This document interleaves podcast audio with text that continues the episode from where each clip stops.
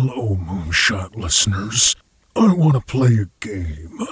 Claudia and Nicole are being held in the basement of an undisclosed abandoned building.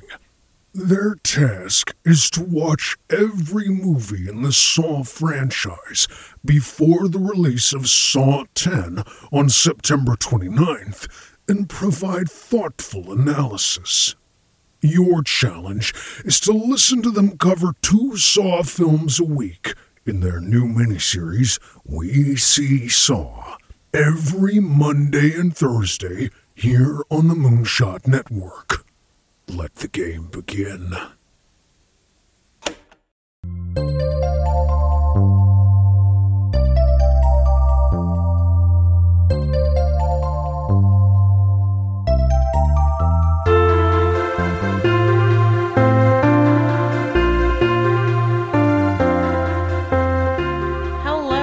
Everybody, and welcome back to another episode of Unwise Girls. I'm your host, Jacqueline, And I'm your other host, Jane. and we're your favorite podcast all about the books of Rick Riordan. Today, we're continuing The Sword of Summer. How are you doing today, Jane? I, Jacqueline, sometimes, sometimes things happen to you.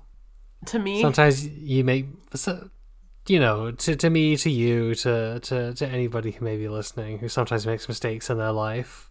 yeah.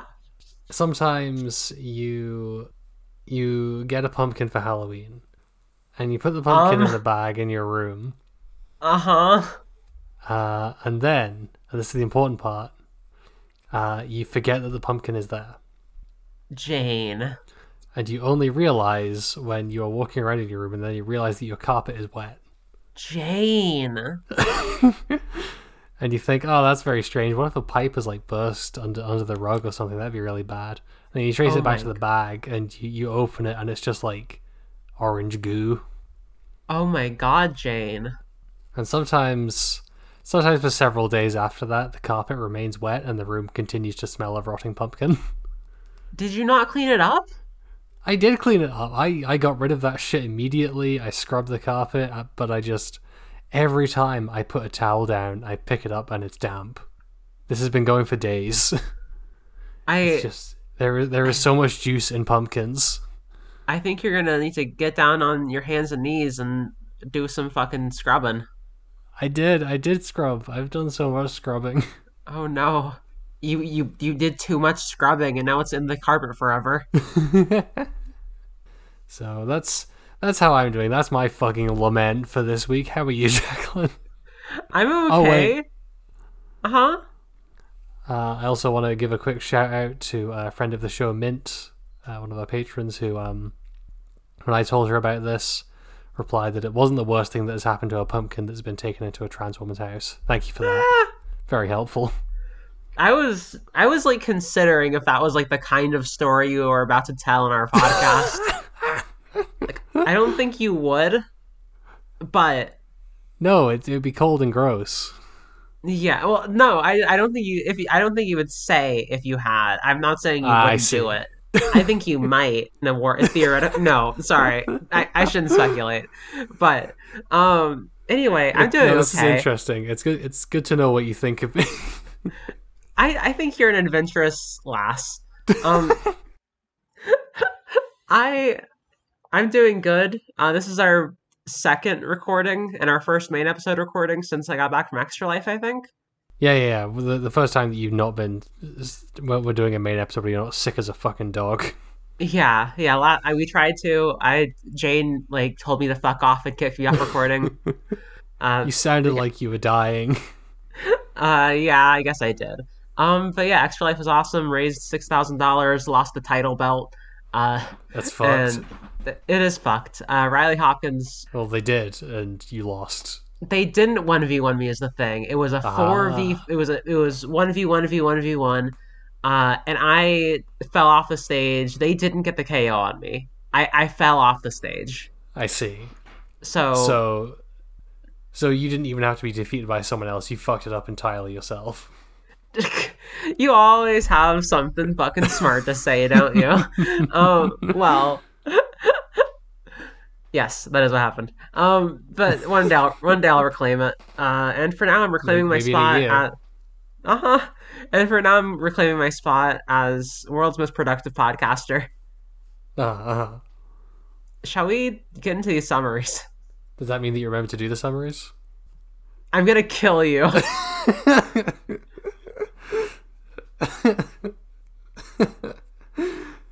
Anyway, I'll just uh, I'll just get on with the summaries. Thank you. Uh, chapter 47 I psychoanalyze a goat. Magnus bolts awake and is greeted by a goat who is giving him mouth to mouth, just as Loki predicted. The goat is Tanngnjóstr, otherwise known as Otis, who is comically depressed. Magnus uses his healing powers on Sam and Hearth. Sam heals up easy, but Hearth has a big ball of trauma and pain buried inside him that makes the process much more taxing on Magnus. In fact, Magnus exerts so much effort that by the end he's glowing, nearing the point of self combustion from overusing his magic. The contact also allows Hearth to give Magnus a psychic message where he thanks him and mysteriously refers to him as brother. After the trio are all up, Otis reveals that he belongs to Thor, and he's actually been sent to get assistance for his master. We also learn that he's similar to Saehrimnir, the tofu beast that the Einherji kill and eat every night, because Otis can also be killed, eaten, and then re-killed again. Magnus pulls out Jack, who is able to get a fix on Thor's location, and leads the group across the difficult terrain of Jotunheim. Chapter 48 Hearthstone passes out even more than Jason Grace, though I have no idea who that is. As they're traversing Jotunheim, Hearth hands Magnus a stone with the perthro rune on it, which symbolizes an empty cup. After he passes out, Sam explains that this is because magic users like Hearth have to experience incredible suffering to empty themselves out and let the magic in, like a cup. For Hearth, that suffering was the way his parents treated him. Not only did they resent him for being disabled, but they weren't shy about being disappointed that Hearth's able bodied brother was killed in an accident, telling Hearth outright that they wished he had died instead. The choice that Mimir gave Hearth that bound him to the service of the capo was between having working hearing and the acceptance of his folks, and learning rune magic. Hearth chose the latter. Magnus questions why his magic doesn't seem to work this way, and Sam explains that since his alf seidr is an inheritance from his father, he can use it without having to fill those conditions. However, inherited magic comes with an effectively static power set, so it's much less versatile and potentially less powerful than learned rune magic. The gang also realize that they lost an entire day while unconscious. It's Sunday, with only three days left until the Wolf House appears. Finally, they arrive at Thor's campsite, where Otis's brother Marvin is waiting impatiently, as it's taken ages for the other goat to find help for Thor, who is facing imminent death in a battle with a Jotun trapped in a river with no way to fight back. Chapter 49. Well, there's your problem, you've got a sword up your nose. Magnus does the only logical thing and hurls Jack at the Jotun. Jack flies up her nose and successfully kills her, but also incurs a huge energy debt for Magnus to repay later. Thor is able to climb out of the river he was stuck in and is highly impressed with Magnus and his friends, inviting them to feast on Otis and Marvin with him. Chapter 50. No spoilers. Thor is way behind on his shows. Thor rambles about Midgardian TV that he used to, oops, I mean totally still does watch using Mjolnir, his iconic hammer which he definitely still has, and which it's really important that Magnus and Sam do not tell anyone he doesn't have, because he totally still has it. Magnus also learns about Thor's beloved sons Magnus, Magni, and Modi, who don't love their dad back on account of having not been born yet, their existence currently only extending to a prophecy about how when Ragnarok rolls around they'll survive it. Thor also detects some of Sam's Loki aura but doesn't twig her for now. Magnus explains the quest to Thor, but the god refuses to tell them where to find the Wolf Island unless they retrieve a certain hammer for him, a hammer whose name rhymes with Brolnir and which he has officially not lost, but is unofficially pretty sure that the Jotun Geirrod has nicked. At this point, Blitz gets kicked through a portal from Folkvangr to Jotunheim, right in the middle of the camp, and just in time to get signed on to break into Geirrod's castle and retrieve Mjolnir. Chapter 51, we have the talk about turning into horseflies chat. Thor turns in for the night, and Blitz fills them in on how his day has been going. Freya had him doing a bunch of chores and errands in Folkvangr after he handed over her jewellery, and he's only now managed to get away. He seems pretty down, so Sam and Magnus give him a pep talk about his crafting skills and how impressive his output in the making competition was. Boyd, Blitz heads off to Hearth's tent to sleep. After he's gone, Sam and Magnus get to talking, and Magnus accidentally lets slip that he's been talking to Loki in his dreams. This leads to a wider conversation about Sam's family, as she talks about the historical links that existed between Middle Eastern cultures and trade missions of Vikings. Her personal connection to this is that she and her fiance's mutual ancestor, Ahmad ibn Fadlan ibn al Abbas, was an envoy from one of the caliphates to the Rus, Vikings who were bombing around Eastern Europe at the time. Since that encounter, her family has been intertwined with the Norse pantheon. Magnus swears to help Sam get back into the Valkyries however he can, still feeling a sense of responsibility for her getting kicked out, and also he'll hopefully help us sort out her marriage to Amir and help her get a pilot's license. The two turn in, with uh, Magnus grabbing Jack, incurring the massive energy debt that he got from the Jotun, and passing out instantly. Chapter 52 I got the horse right here. His name is Stanley. In the morning, the crew set off, while Thor stays behind with Otis and Marvin. To get to Geirrod's castle, they have to climb a big cliff, which is a horribly grueling experience. When they get to the top, they realize they'll have to do it many more times before they reach the castle.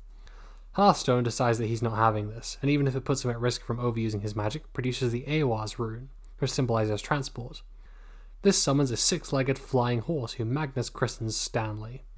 The horse is apparently a child of Sleipnir, the original six legged flying horse, and he's happy to help the group out. All four climb on his back, and he sets off towards the castle. So, Jacqueline, what do you think of these chapters? Magnus Chase, as always, pretty good. R- remains good. And what what else is there to say? Episode over. there's lots to say. I think there's lots to say about these chapters. I agree. Yeah. Uh yeah, these are good ones. Uh we we get into a bunch of Hearthstone stuff. Uh we we meet fucking Thor for the first time. It's great. We get into a bunch of Sam stuff. We get to the Magnus Law. We get the Magnus Law about how uh, uh, Otis giving him mouth to mouth reminds him of that one time he kissed a girl under the bleachers at school.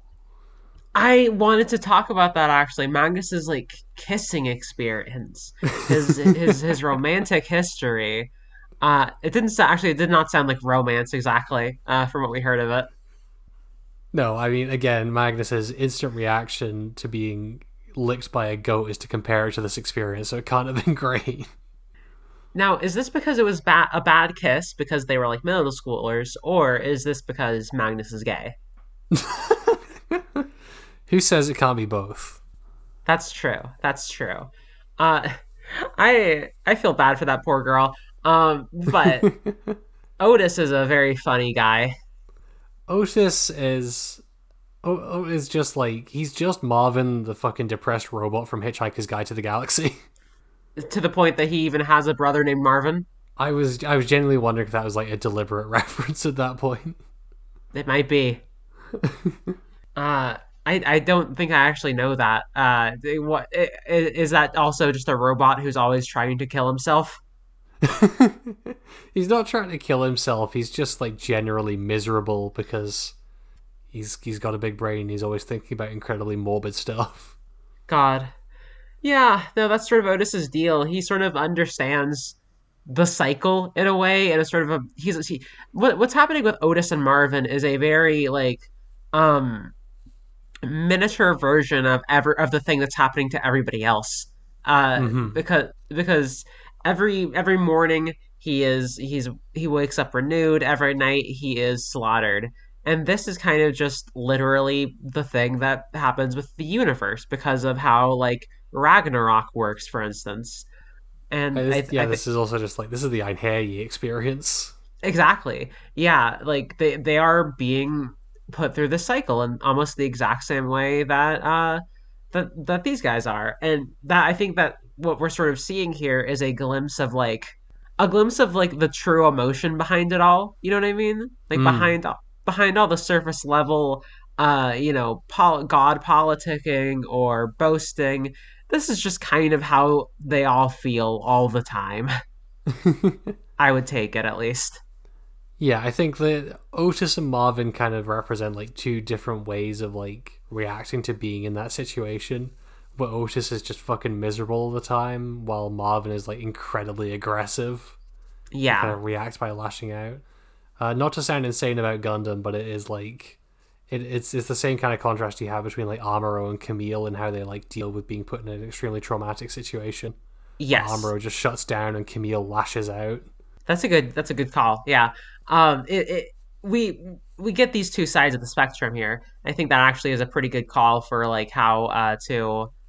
I think that these characters are also because they work just sort of on the beat for beat like some silly shit's happening right? Mhm. Uh, like they are very. It's funny to watch Otis be very sad, and funny to watch Marvin uh, do his thing, uh, be angry. I guess that sort of makes it. Uh huh. Otis is definitely a type of stereotype where he is like he's an annoying depressed guy who won't shut up about his therapist. Yeah, no, that's true, honestly. Frankly, when you're fucking Thor's constant companion, I can't blame him. I mean, yeah, if I if I also had to spend all that time around Thor, I would need a fucking therapist. Should we talk about Thor? Let's talk about Thor. We spend a lot of time here about, like, the real Thor as compared to the pop culture Thor. The MCU Thor. Yes. Uh, what, what, what is, what is the, the real Thor like? The real Thor is a big, kind of beefy, almost like he's almost described as having like a dad bod, where he's Yeah. got like the muscular arms, but like kind of like the big belly. He's ginger. He's shirtless. He's incredibly smelly. Uh, he's just he just seems like a big dumb idiot who likes hitting things and doesn't really think about anything beyond that. Yeah, basically. And It's not I'll a flattering image. it's not flattering. But you know what it kind of also isn't in a way that is like impressive to me? Uh huh. It's not exactly what Loki said you and Mag- Magnus should expect either. Yeah. Loki was hyping us up for this guy to be fucking evil. And he's just kind of a shitty guy in a way that like this is I mean that is the evil of evil of Thor a little bit, I suppose, like Mhm. in Loki's perception. But uh I found myself weirdly charmed by him. Hmm. I he ended up coming off as just such a like complete loser. Or not complete Absolutely. I mean, he watches Arrow. Only a fucking loser would watch Arrow. maybe this is maybe just me as someone who has has, has dabbled in Arrow. Uh, Dabbled? That has watched every single episode of Arrow. Maybe that's why I find myself having a bit of sympathy for him. But he he's a big asshole, but he's also just I don't he's he's completely removed from the idea of humanity but also kind of in love with it. And that's a great Uh-huh. type of character. yeah, I can definitely see how like you know, he's he's a loser and he's just kind of a shit you do to be around. And I can see how Loki having been like stuck in a basement getting poison dripped on him for like thousands of years because of some shit that Thor did. Uh he would he would have like that that's been twisted in his head to like Thor is fucking evil. Absolutely.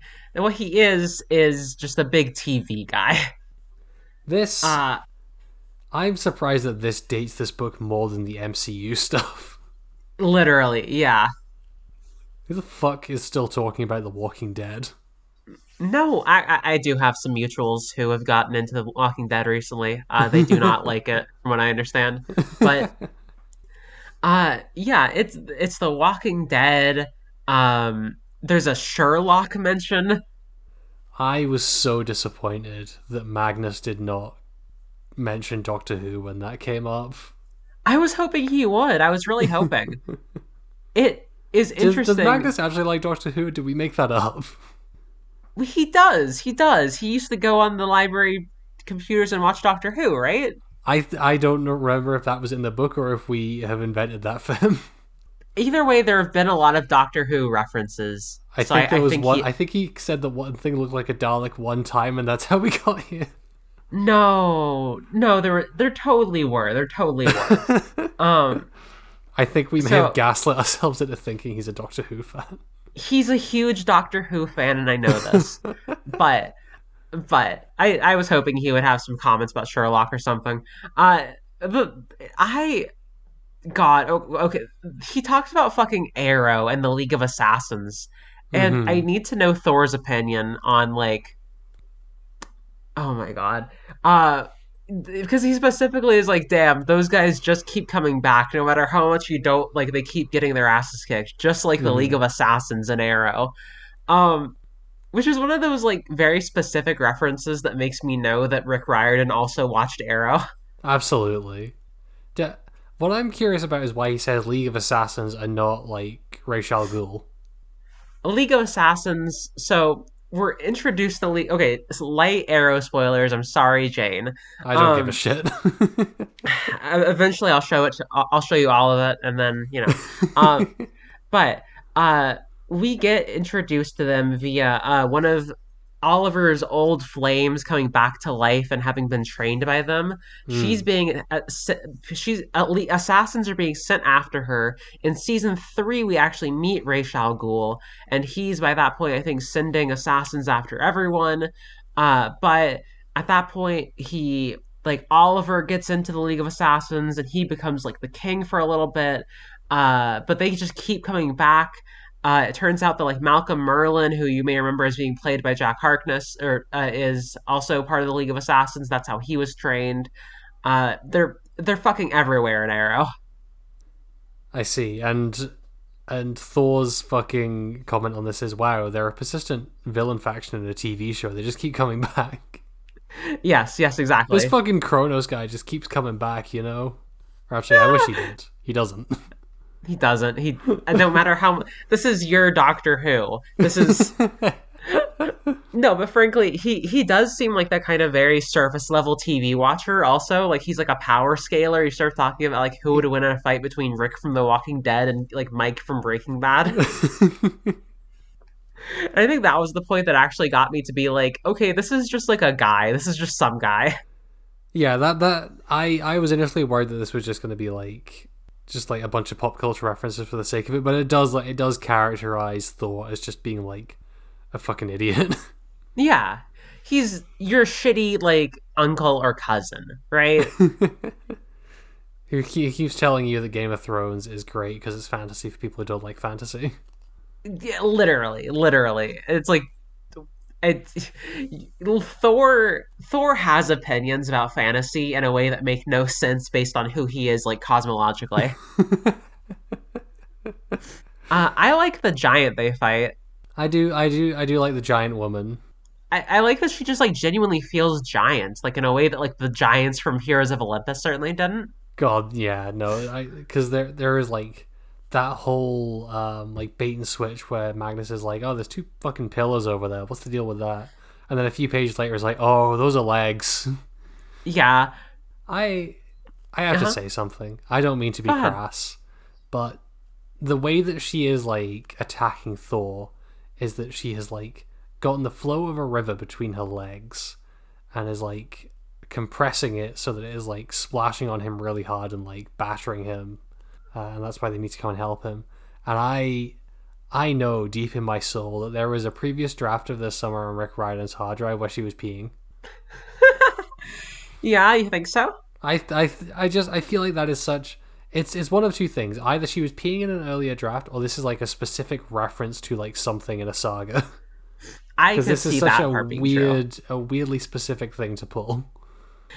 Right. No, I, I I could see that part being true. I don't think Rick Riordan would ever write about piss. Mm, mm, He would he would never do it. Uh, I mean, unless it was Chi- Chiron was always pissing on people's shoes. yeah. No, you're right. He was always doing like that was always on the page too. It was like it was like basically canonical how We're he was bringing back all the pissing. lore that we've made up this episode. No, he didn't make that up. That was remember Jane. That was just canonical and on the page. Uh, Oh God. I like Um, how in our new but- promo we do imply that that's real. yeah. Um. God. Uh. And apart from just genuinely feeling fucking massive, I the way that she goes out. Magnus uses Jack already for a huge thing. I was literally last episode. You were like, "I bet Jack and Magnus are gonna have to depart because he uses him to like do like defeat a huge opponent who he would never be able to defeat otherwise." hmm And Uh, well, turns out it's okay mostly. Turns out that he can just fucking hurl that sword and it'll do the thing. Which I do think is very funny that it just flies up her nose and fucking uh, turns her brain into soup, I guess. That's the th- it's not gone into detail about, but I have to imagine what he does is literally just scramble her brain. Just goes in and just starts fucking spinning. That's kind of scary. That is, it's kind of scary that that could just happen to you if you're a giant. Like maybe it's worse to be a giant, but what? I guess people could have really small swords, maybe. Mm-hmm, mm-hmm. Or maybe this is like this is the giant equivalent of just like randomly dying of a brain aneurysm. The god. Yeah, she had, she had no idea what was happening. It was very out of nowhere. Does anyone does anyone smell steel? Oh God. That's so sad. And then Thor casually dislocates Magnus sho- Magnus's shoulder, which is the funniest fucking thing. Yeah, he's he's just such an inconsiderate asshole. Yes, absolutely. He, he doesn't realize that he's he can like lift a thousand tons, punch with the strength of a, of a mountain, and also that he's wearing like iron greaves as he does it. Mm-hmm. Hearth. Hearth is going through it. Hearth is having a rough time. He has a, a big he he is in like some capital D despair. He has a black knot of grief deep within his heart that even Mhm. Magnus cannot heal. He keeps keeling over and almost dying because he's not been put out in the sun. Okay, wait. Can we fucking chapter 48 Hearthstone passes out even more than Jason Grace though I have no idea who that is. Opinions Ah. on this chapter title? I don't like this. You don't like it?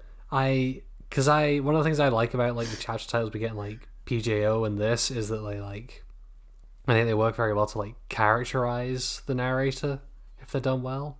And this Yeah. is like this does not characterize Magnus in any way because he shouldn't know who Jason is. It's just it it is it feels like cheap fan service. In a way that like I thought this book was above with like the way it treated Annabeth. No, I completely agree. And it feels too memey, I think. Yes. Like we talked about how Jason Grace passed out all the time. That's Mm. true. Um Rick Riordan, you can't do that. You can't have one of your chapter titles be a joke about it. Yeah, especially because like I feel like that was I feel like a lot of the time when Jason was passing out is because he ate shit and had like massive head trauma, whereas like it's very different for Hearth who is just like exhausted and has not been given enough vitamin D, so he keeps fucking passing out. if it, it was like Hearthstone passes out even more than that lightning guy that Annabeth told me about. Maybe Ah. that's something. Uh, but th- this is this is a little bit too far for me. It was also a little bit disappointing because I was like, oh, I maybe maybe like there's gonna be a Jason mention like dropped in this chapter somewhere to like contextualize this and make it make sense. Because I was like, oh, well, maybe like maybe Thor is aware of Jason. Like they both have like domains that are to do with like lightning and thunder and stuff. So maybe he just like Uh-huh. mentions that fucking kid or whatever. But no, it it never comes. Yeah, I think this is just Rick Riordan leaning into the meme too much. Just yeah, it's it's a, it's a bit much. Hearth, you said it all in the summaries. He's had kind of a he's having sort of a, a, a dark life, a grim sort of life. it's I, I like the way that like disabled characters especially are like often treated as like societal outcasts are like a big thing in a lot of these books but i think this is probably like the roughest backstory we've ever gotten for something like that Probably, yeah. Like it's it's very explicit and how like how his parents abused him, like very in detail. and i kind of i feel like if you if you had like written this as the first book and you went straight into that it could feel almost a little bit like i don't know like exploitative but i feel like because we've gotten like a whole bunch of other like different experiences before this i think this is like this stands out without feeling like it's just going to like misery porn you know Uh huh. Uh huh. No, I get that. It, it it drives home a very interesting theme, which is like hollowness and self harm, like the self harm of pursuing your goals, almost. yeah And that's kind of what like the book is about a little bit. That's another one of those things where it's like Magnus is doing thing like Magnus is doing things uh that he has no idea that uh like how dangerous they are to himself or like Mhm. how uh he he's left sort of on an edge of like will this destroy everything or will this be like good? And how will it hurt me personally? That's like very much what a lot of like uh, sort of hides behind uh the larger plots of this plots like structures of the book. And you know a lot of that sort of same thing is happening with uh I mean, like, kind of Otis, right? Like, that's that same hollowness where, like, you're going through Ugh. life doing the things you do, uh, but you're a fucking shell inside.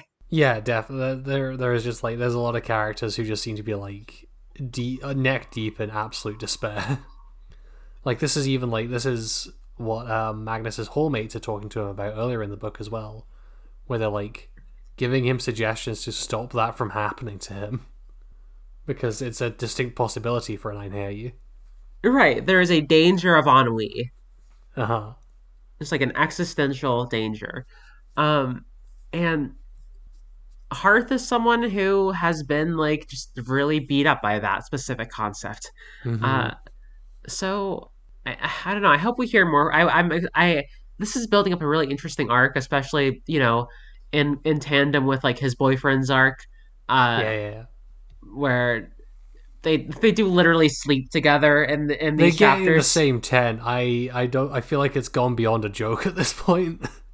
Yeah, no, there's no joke to it anymore. Blitz and Hearth are simply are simply fucking married. Uh, oh, speaking of marriages, it's okay. They're very very distant cousins. this is this is as distant as it gets. I think. I think so. It's like if someone was like, "Oh yeah, those people they're both related via uh Attila the Hun." It's like, okay, but are they related anymore? God, yeah, that that is about the level that it's operating on. Should we should we get into the Sam backstory stuff? Yeah, we can do that. We have uh Ahmad ibn Fadlan, right? Yes. Uh, He he was a real guy. I looked into him a bit. yeah, yeah. uh, he's a, a a lot more real than whatever the fuck was going on with Frank. Not only was he a real guy, he is like credited with the shit that Rick said he did, which is Yes. insane. That like he's put some real history in these books that is not like completely unfounded or like a a reskinned racist conspiracy theory. Yeah, and I have to. I want to just like read some of this stuff from the Wikipedia page. Okay. The, the way that uh this guy sort of described uh I guess the ancient Vikings basically. They are the filthiest of all Allah's creatures. They do not purify themselves after excreting or urinating or wash themselves in a state of ritual impurity after coitus, and do not even wash their hands after food. I feel like Sam With- would say all of this about Magnus, so this it, it runs in the family. Uh, probably yes. I he really I I think I think he's a clean boy. I don't know. Can I also can I read you uh, what I think is the mo- uh, an interesting little bit in his uh, Wikipedia page? Of course, of course. I, I hope you're all okay with internet on tape for a little bit. Uh, yeah, this is near the bottom. Uh, Samira Sam Al Abbas, a main character from Magnus Chase and the Gods of Asgard, as well as her betrothed Amir Fadlan, are said to be descendants of Ahmad ibn Fadlan. So they made it onto his Wikipedia page, which I just think is neat. That's awesome. Uh, that that's very cool. But yeah, I do want to give Rick like a big gold star for this, uh, both because like the history is actually accurate for once, which you know that's it's good and it's interesting to like give kids like real interesting history to look at, and also because I think it builds on what he was uh, doing with the the arranged marriage stuff earlier, where he's like like demystifying like uh, uh, Muslim cultures, and he's doing it in this context by like placing them historically, where like instead of just like oh Islam was a thing that popped into existence around the time that fucking 9/11 happened. It's like no, this Uh-huh. is this is like a real historical thing that is like a major world religion that I am not only like placing in a historical context, but specifically placing in context with a thing that a lot of like kids educated in American public schools would have heard of, which is the Vikings. And it kind of gives them a frame of reference to like think about that and it make it less of this like, you know, like scary thing that it's made out to be by fucking Islamophobic rags. Yeah, no, absolutely. I think going for like the Islam, like the golden age of Islam, uh, you know, that sort of era, uh, and uh, specifically going for like a guy who was like a traveler, right? Sort of a, a, like that. That is a type of like, like that is a very common type of like European historical account that you'll hear. Yeah. Uh, and so I, I think probably one the kids will be familiar with like you know they'll they'll have heard about like oh Marco Polo went around and did stuff you know people like yeah, that yeah, yeah. so and I think that's a that is a reference point you know merchants travelers people like that that is a reference point that like kids reading this book will be able to easily grasp onto Yeah. And I guess at some point along his journeys he fucked Loki or something yeah, Sam is kind of vague about it and is just like, oh no, our family's history has been intertwined ever since. But I I guess it's not impossible. It's not impossible. Uh no, I have I don't it, he probably just met or maybe not Loki, but like one of the one of these disgusting ladies, presumably. A filthy, unwashed, muscular Norse shield maiden. Uh huh. Exactly. I think I have COVID. Each woman wears on either breast a box of iron, silver, copper, or gold. The value of the box indicates the wealth of the husband. Each box has a ring from which depends a knife. The women wear neck rings of gold and silver. The most prized ornaments are green glass beads. They string them as necklaces for their women. Uh, and apparently, uh, Ibn Fadlan describes them as perfect physical specimens. Uh, and He says it. they have they have sex openly, even in groups. So you know, who who knows what he could have gotten up to with them? See, this is the thing. This is history that you can relate to. Yeah, exactly. I, I'm always doing this. Magnus is very nice to Sam here. I this is this is such a like sweet little like development in their relationship where like they they have like opened up and like been sincere with one another before but unlike that time it happened on the boat i feel like there was a lot less awkwardness to it here and you can really like you can feel them being more comfortable around each other Yeah, they're beco- they're becoming each other's biggest hype man a little bit, or at least Yeah. Magnus is becoming Samira's. hmm her job her job was kind of to be uh, his hype man back in uh, um, Valhalla, and she just kind of choke slammed him a lot instead. Yeah, I don't know that she was very good at her job in that case. we also get a little bit of um a little bit of like Magnus giving uh Sam like the side eye because you know all that stuff Yes. that Loki put in his head about like oh you know she's a lot more like me than she likes to admit and I like that that isn't being communicated by like oh uh, Sam's eyes are turning red and she's like speaking in fucking tongues or something because she's being corrupted by demonic forces. And it's just like it's the fact that like she's becoming closer to Loki just by like shifting forms, and that is like a thing that is cosmologically similar to what Loki represents, and like just that, that kind of naturally is like aligning her more with his perspective rather than it being some like supernatural force of evil or something. right? Yeah, she's becoming more like Loki insofar as like you get a unique perspective on the world when you can shapeshift, right? Yeah. Um, and also Sometimes you have a that she- six-legged horse baby. Okay, we we do check off here the Loki horse fucking, which we knew would come up eventually. We, it, it was always going to be made into a joke at some point in these books. and Rick did it as quickly and as pro- probably as good as he could have. Probably. And it's interesting because Sam also, it's not just that Magnus is giving her the side eye or anything. Specifically, it's that Sam is sort of reveals that she has a bunch of insecurities about doing this, that she doesn't want to become more like Loki. hmm Um, and because what happens here is that, you know, Magnus opens up to her about the fact that he uh, has been talking to Loki, and she basically says, don't listen to any of the shit that he says. Well, hang opens up is a strong word. He accidentally lets slip.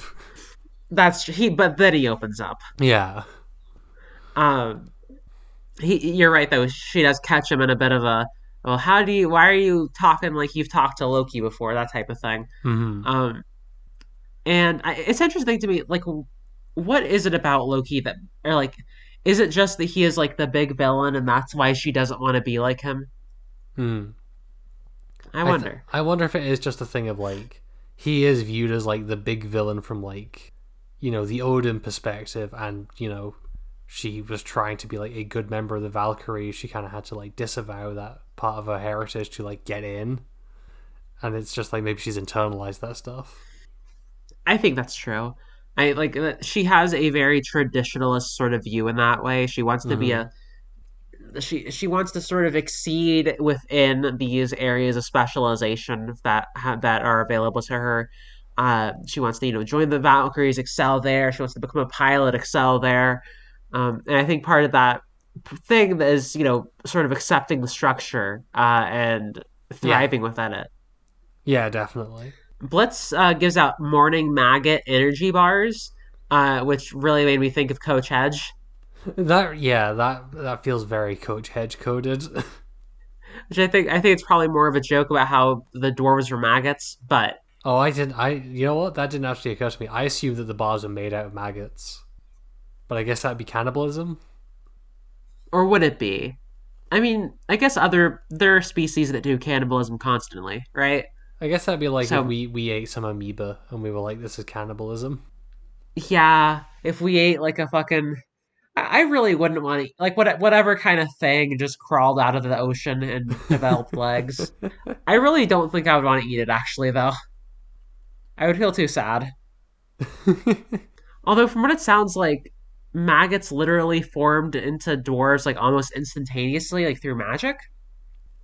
yeah, so maybe there's like there's maybe there's just like they don't even consider it weird. Yeah. So like what whatever the literal last stage of evolution was before he- like Homo sapien, I guess if we tried to eat that, So if we so we need to kill and eat a monkey on the podcast, is what you're saying. I think that might be illegal. I guess we have to go podcast in a country where that's legal to do, if there are any. Um, I I strongly suspect that there are anti-poaching laws. We just need to find somewhere where they're not enforced. yeah, yeah, you're right.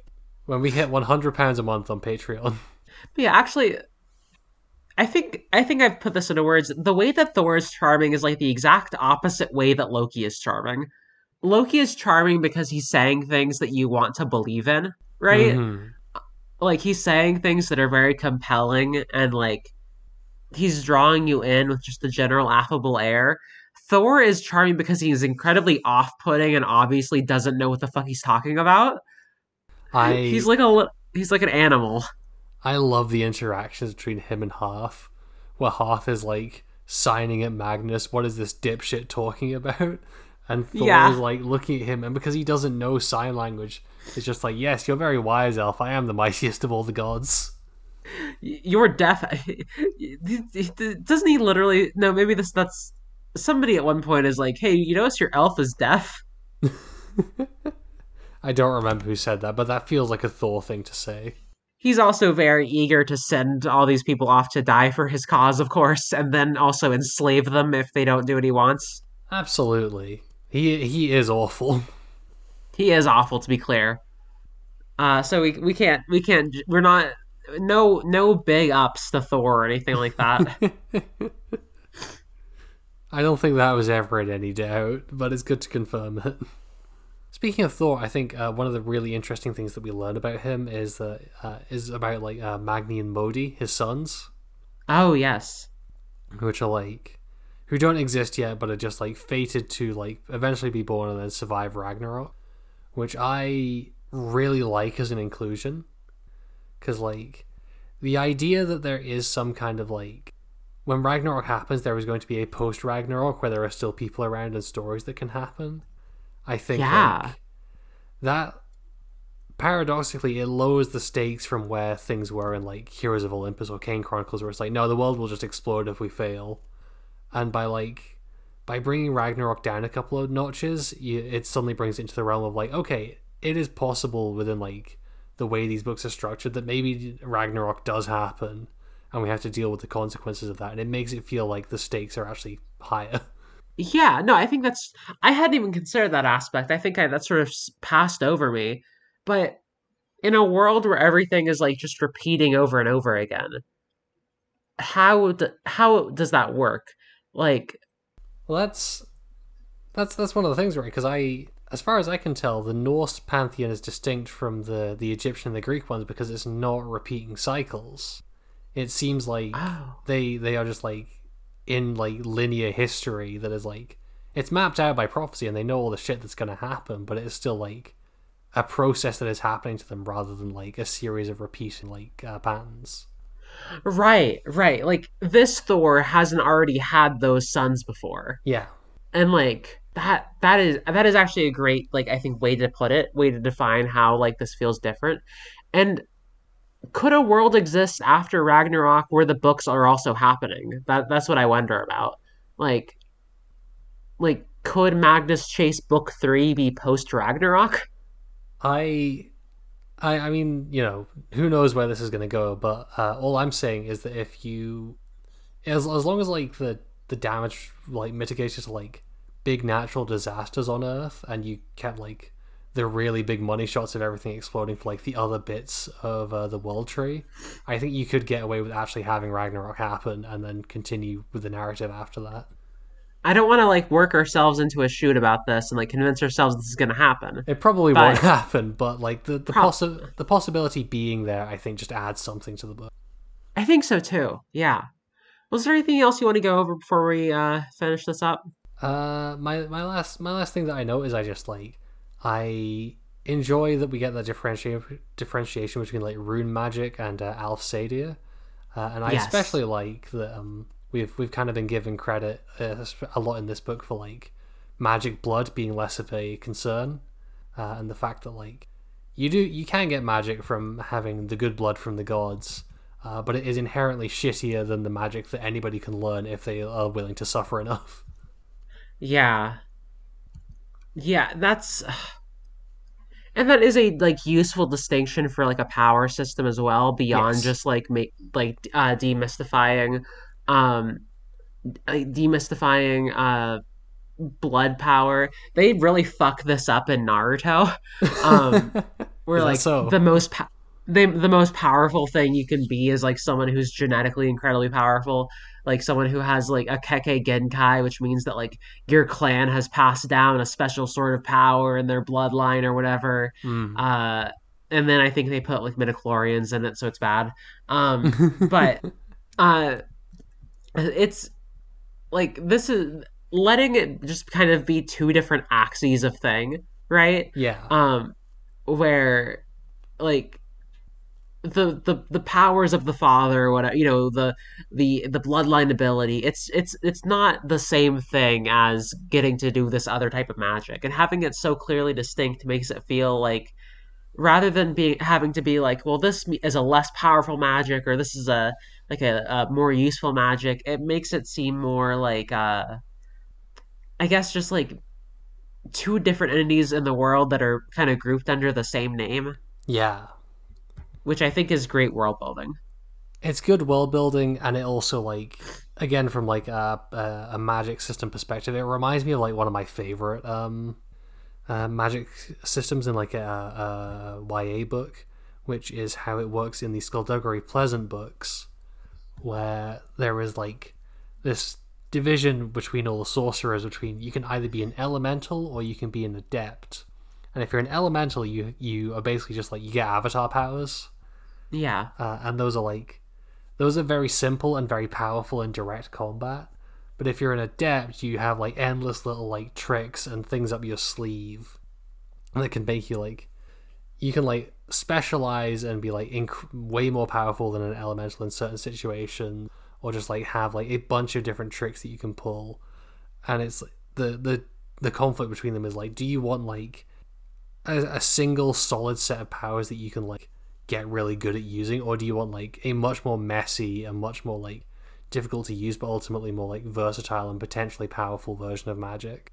And that to me feels like very much like what the division is between like the Alf and the Rune magic absolutely. Yeah, and maybe I'll force you to read a Skulduggery Pleasant book for something at some point they're really good I would like.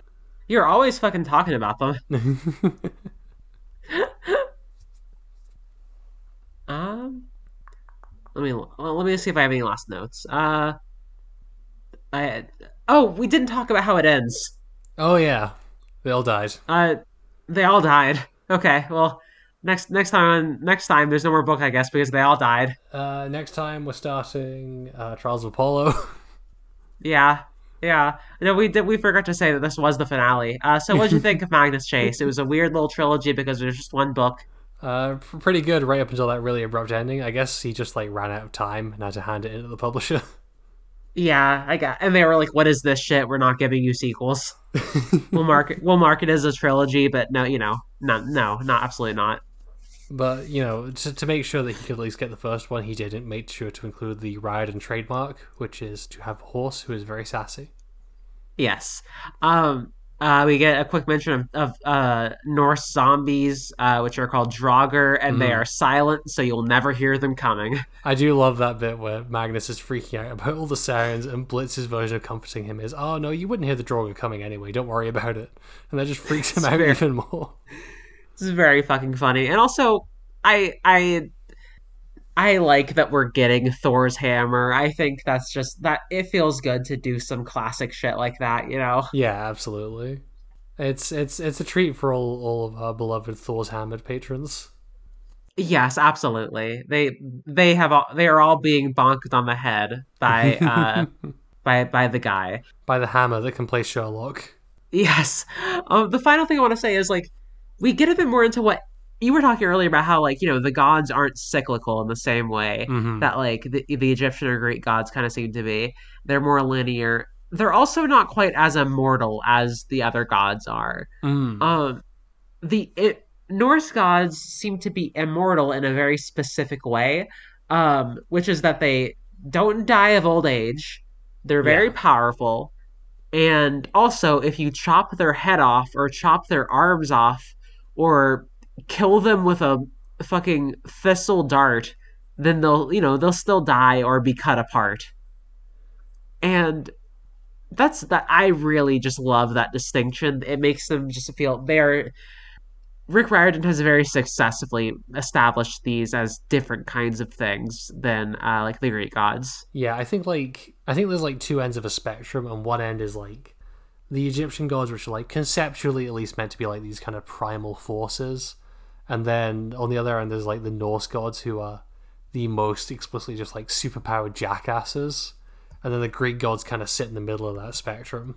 Yeah, absolutely. And I guess Jesus is on there somewhere. I keep forgetting about this. This I guess this so. Thor tried to fight Jesus.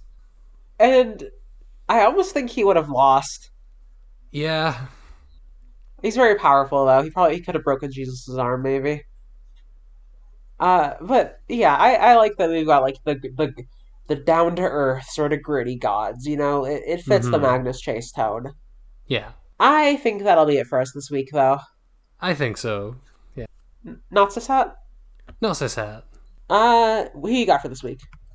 Uh, hmm. If you're gonna allow me to go first, I may go for the obvious uh, and say that uh, Blitz just being like, "All right, time to time to get into the the tent with my husband," and like complaining at him to like move over, you're hogging all the space, and then like delicately tugging him in. I don't tucking him in. I don't remember if that actually happened or if I made it up. it's uh, I think he does. Yeah. Okay, uh, I I feel like that's come on, come on. Literally, yeah.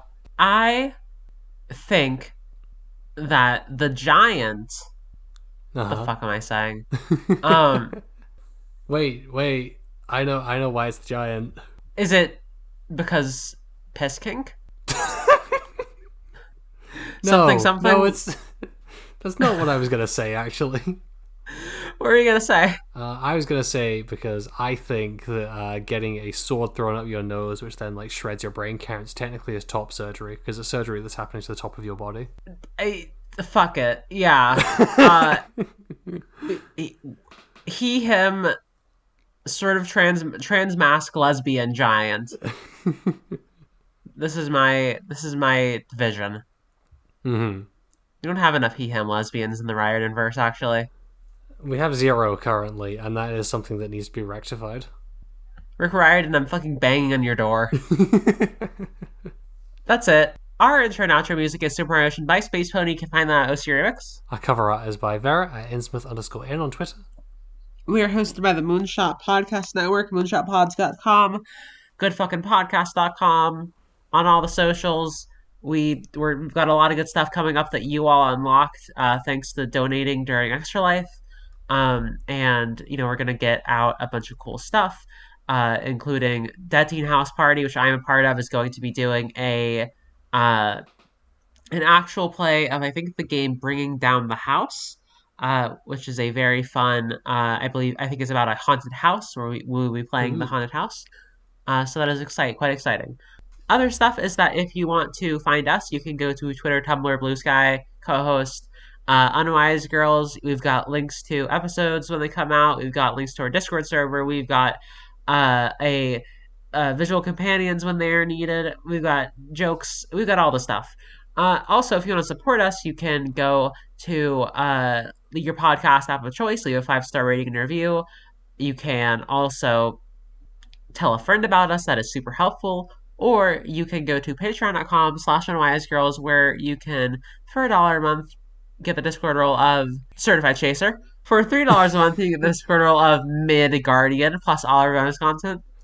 Uh, if you enjoyed the the brief glimpse into uh, Gundam sickerness earlier there in this episode, we are still covering Iron Blooded Orphans on the bonus show. If you would like to listen to our latest episode, where we talk about four straight episodes of uh, children shooting each other and smashing each other to death with giant robots, if that sounds like your idea of a good time, sign up for the Patreon.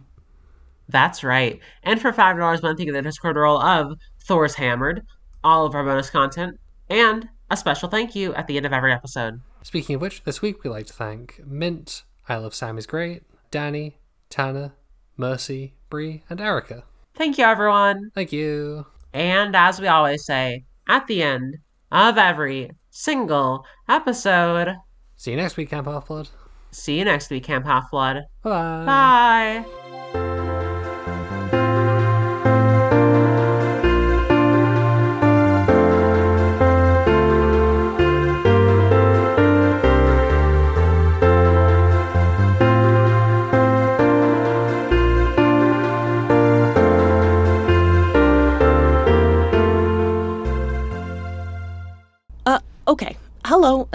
this is Clem Bianchi. I'm a courier, delivering mail in space, one package at a time. If you're hearing this message, I need some help. I'm trying to deliver a package to a guy on Pluto. Says his name is Gorge Flummox. If anyone knows a Gorge Flummox on Pluto, please let him know I've been trying to reach him about his box of Lunarian cheese. I know the box is full of cheese because for the last few weeks, I've started hearing things when I touch my cargo. When I pick up a letter or a package, I hear conversations and sometimes even see things tied to whoever the mail is for or from. I call it the letter opener. It's yanked me into some real situations a haunted house, a pizza delivery drag race, and even a revolution to take a city back from the bigwigs who keep its hoverboard sports engine humming. You can hear all about it on Additional Postage Required, a bi weekly audio drama on the Moonshot Podcast Network, available wherever you listen to podcasts. Anyway, if you know Gorge, please tell him to give me a call. I think his cheese is starting to move around in the box.